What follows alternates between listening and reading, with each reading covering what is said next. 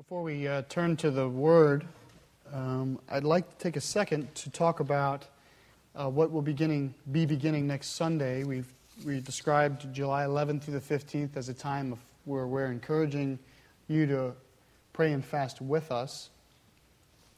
And in doing so, I, I promised I would, I would describe a little bit of what it means to fast, because while many of us are in the custom of prayer, though certainly not, I think, as God would call us to, quite as fervently. I do think it's familiar to us. Fa- to fast, however, I think is largely unfamiliar to much of the church. So here's a few brief minutes on uh, how uh, we might seek the Lord's guidance through fasting. Most commonly, fasting is, is seen as not eating. Um, and I think Though I think many of you who are accustomed to the tradition of Lent uh, recognize that there are various ways that one might fast uh, in addition to or even besides uh, the deprivation of eating. There's a whole number of different things we can do, and so this is how I'd like you to think about fasting, at least for our, our brief time right now. A fast is a method of focus and devotion towards God through the removal of something in your daily life. Sometimes we focus on God through the addition of something. The fast is the, is the way we focus and devote on the Lord by the removal of something within our daily life. The goal is to fix our attention on God. It's to be repetitively throughout the day drawn back to the Lord over a specific issue or a specific season of our life.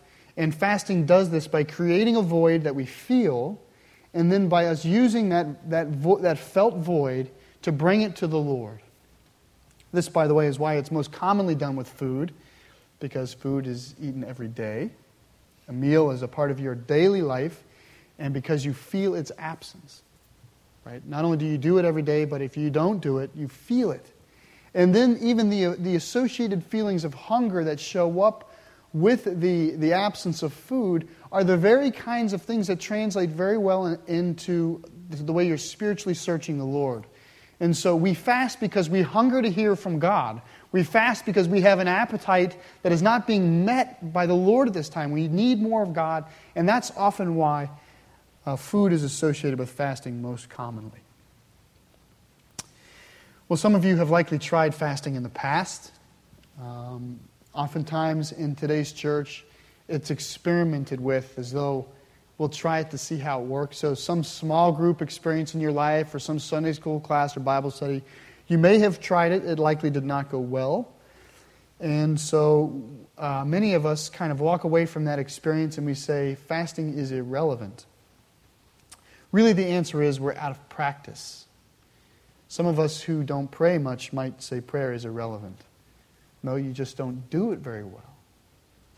And prayer and fasting is the same way. It has always been in the regular diet of the church.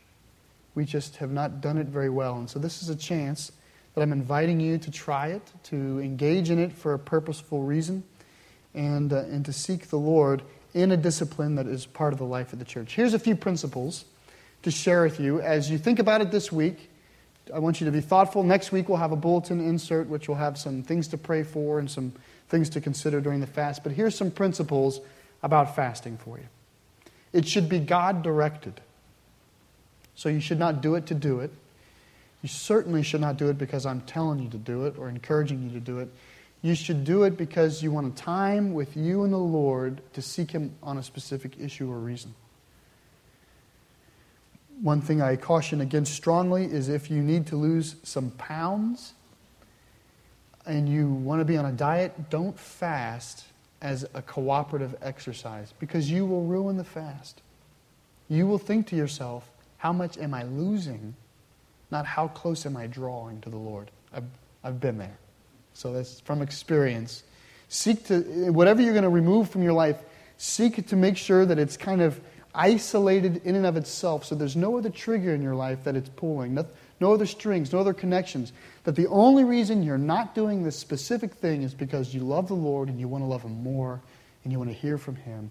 And then it has a certain purity about it that becomes unpolluted by the other issues in your life. So make sure you own it for yourself and for the Lord. The second principle I think it should be something that you will miss with a certain degree of regularity. Meaning that if you choose that for your fast you're going to give up uh, your favorite show on Wednesday night, well, we're going to go from Sunday to Thursday. That's like one hour. And it, you're going to walk away going, didn't feel like much because it wasn't. So try to find something that has a certain kind of regularity in your daily life. And that way you'll be brought to constant remembrance of the fact that you're fasting before the Lord. So that's the second one. The third one is, and finally, is do something with the experience of deprivation that you feel. Don't just kind of sit there and go, man, I'm hungry. Or don't sit there and go, wow, it's awful quiet in the car because you gave up music on your commute. Or wow, the, the asphalt's really hot because you gave up shoes. I don't know what it is. Seek to do something with that feeling.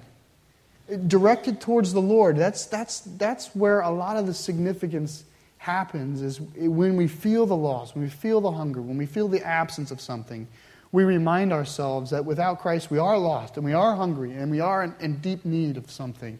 And so direct those things towards the Lord. That, that's the place where you really need to own it for yourself.